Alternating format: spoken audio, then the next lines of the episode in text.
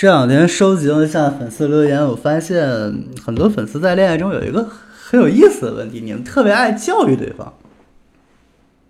我记得昨天有一个电话，我一粉丝打给我，他说：“宇畅老师，昨天我老公特别难受啊，回家之后跟我抱怨他的工作，抱怨他的朋友，抱怨他的上司。然后我安慰他之后呢，他反而火了，反而不不开心了。然后我们俩就吵起来了。然后我一气之下离家出走，现在我住在外面。然后最后他被我劝回去了。然后我给他爱人打了一个电话，大概说一下情况，情绪稳稳定住。他俩的问题出在哪儿呢？你们一定要记住一件事儿啊，就是。”有的时候，你的伴侣在给你唠叨的时候，在跟你抱怨的时候，并不是想听你的建议，懂吗？他只是想让你做一个倾听者，他想去宣泄。这个雨辰自己是有真实感受的啊。有的时候，你像我做这个工作，就本来压力就非常大啊，每天接受的都是失恋啊、分手啊、情感有问题，都是这种客户。其实我是有的时候需要一个需要一个宣泄的对象的。有的时候会觉得工作压力很大，有的时候会回家会去，那找谁宣泄啊？那只能找自己身边的人宣泄。我不能跟员工宣泄，不能跟爸妈宣泄啊，不对不对路，那只能跟他宣泄。我爱人这一点做的就特别好，他会认真的听我说完，啊，认真的听我说完，不时的顺着我的话接那么一两句，但绝对不会打断我，会让我痛痛快快把我心里所有的这种委屈啊全部都说出来。哎，我说完之后我也特别舒服，就完事了。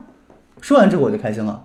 有的时候你的伴侣在跟你倾诉的时候，仅仅就是想让你当一个倾听者，他并不是想让你回应的，一定要记住，懂吗？一定要记住，他并不是想让你得到回应的。那为什么很多伴侣想要去回应？这里说明一个问题，叫权力规则。我们在整个恋爱中有一个权力规则。有一个亲密规则，有个亲密权利规则。权利规则是我们在职场上常用的，对吧？我们喜欢去教育别人，喜欢好为人师。但是在家里边是没有对错的，是没有权利的，没有谁管谁，谁教育谁。很多时候我们错误的就把这种思维、这种权利的思维带回家了，就以为，哎，他向我倾诉，他向我示弱，我是不是这时候应该引导他一下？是不是应该教育他一下？这个时候他其实仅仅是需要一个倾听者去释放。那什么时候他是需要你给建议的？哎，你觉得我该怎么办？他问你了，如果他问你问题了，这个时候你要给一个建议，而且这个建议给的一定要有技巧啊！你像很多时候，你觉得我这样，你说你觉得我是不是不好啊？或者你觉得怎么样？你要通过他前面那句话，前面他叙述的他唠的那一堆东西，你要想一想他到底想听什么。嗯，你这时候肯定会问了，老师，我这时候不应该给一些正确的建议吗？家里没有对错。家里是没对错，你们又不是在辩论什么，你们又不是辩论什么物理题，它没有标准答案。你让对方舒，对方这时候你是一个倾听者，对吧？你的作用只有一个，就是让对方舒服。对方恢复理智之后，他自己会知道怎么办。他仅仅是需要找在家里找一个家是什么？家是港湾，家是我们休息的地方。他仅仅是需要一个心灵上得到一个人的认同和依靠。也许这个依靠。他仅他明明知道这个事儿不对，但也是需要得到你的认同的。可以，别人可以不认同他，他理智上可以不认同自己，但是你作为他的家人，作为他的伴侣，你一定要去认同他，明白了吗？所以说，这个时候我们在倾听的时候，就像有的时候给患者做心理咨询的时候，对错已经不重要了，重要的是我们要让我们的、我们的、我们的、我们的办倾诉的人让他舒服。为什么？因为整个恋爱关系的一个基础是什么？就是舒适感啊！你让对方舒服了，才有舒适感。你每次跟对方沟通，对方都不舒服，那对方下次就不找你沟通了，他找别人沟通，你怎么办啊？对不对？所以说，他找你沟通的时候，真的不是让你给建议的啊！即使给建议，你也要根据他的状态给他相应的回应。给他想听的东西，哄孩子。有的时候，男人就像一个大孩子，回家有的时候，我见过很多，包括我在内。有的时候我难受的时候回家我也哭呢。男人就像一个大孩子一样，学会去哄这个孩子，学会去照顾好你这个孩子，你的婚姻才会幸福下去。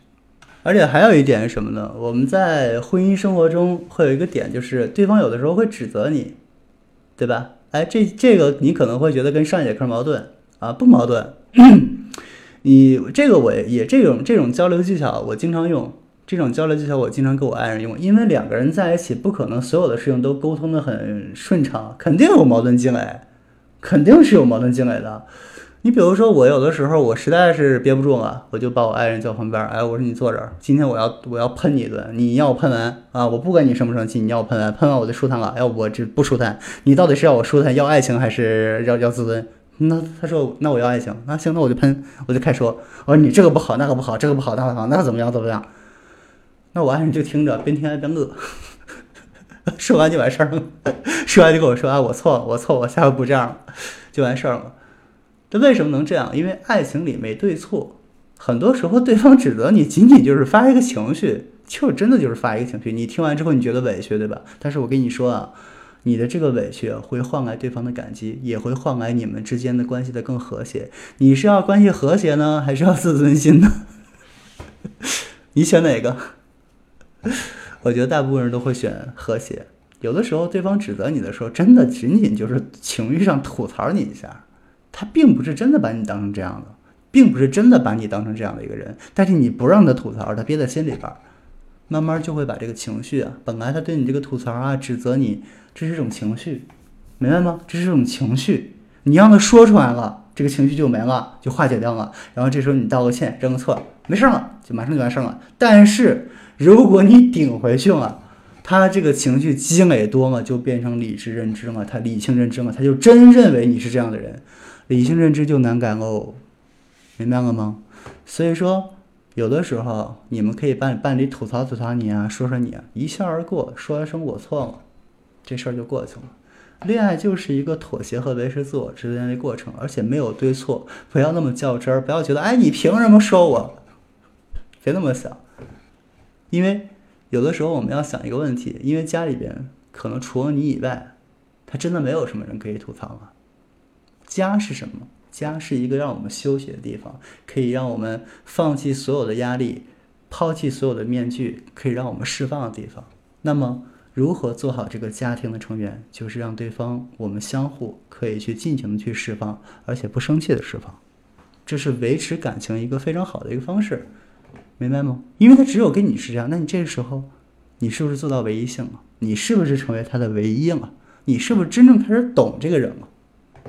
那么他是不是就越越来越爱你了？有的时候受点小委屈，我们收获大利益。OK，感谢大家收听，我是韩医生，拜拜。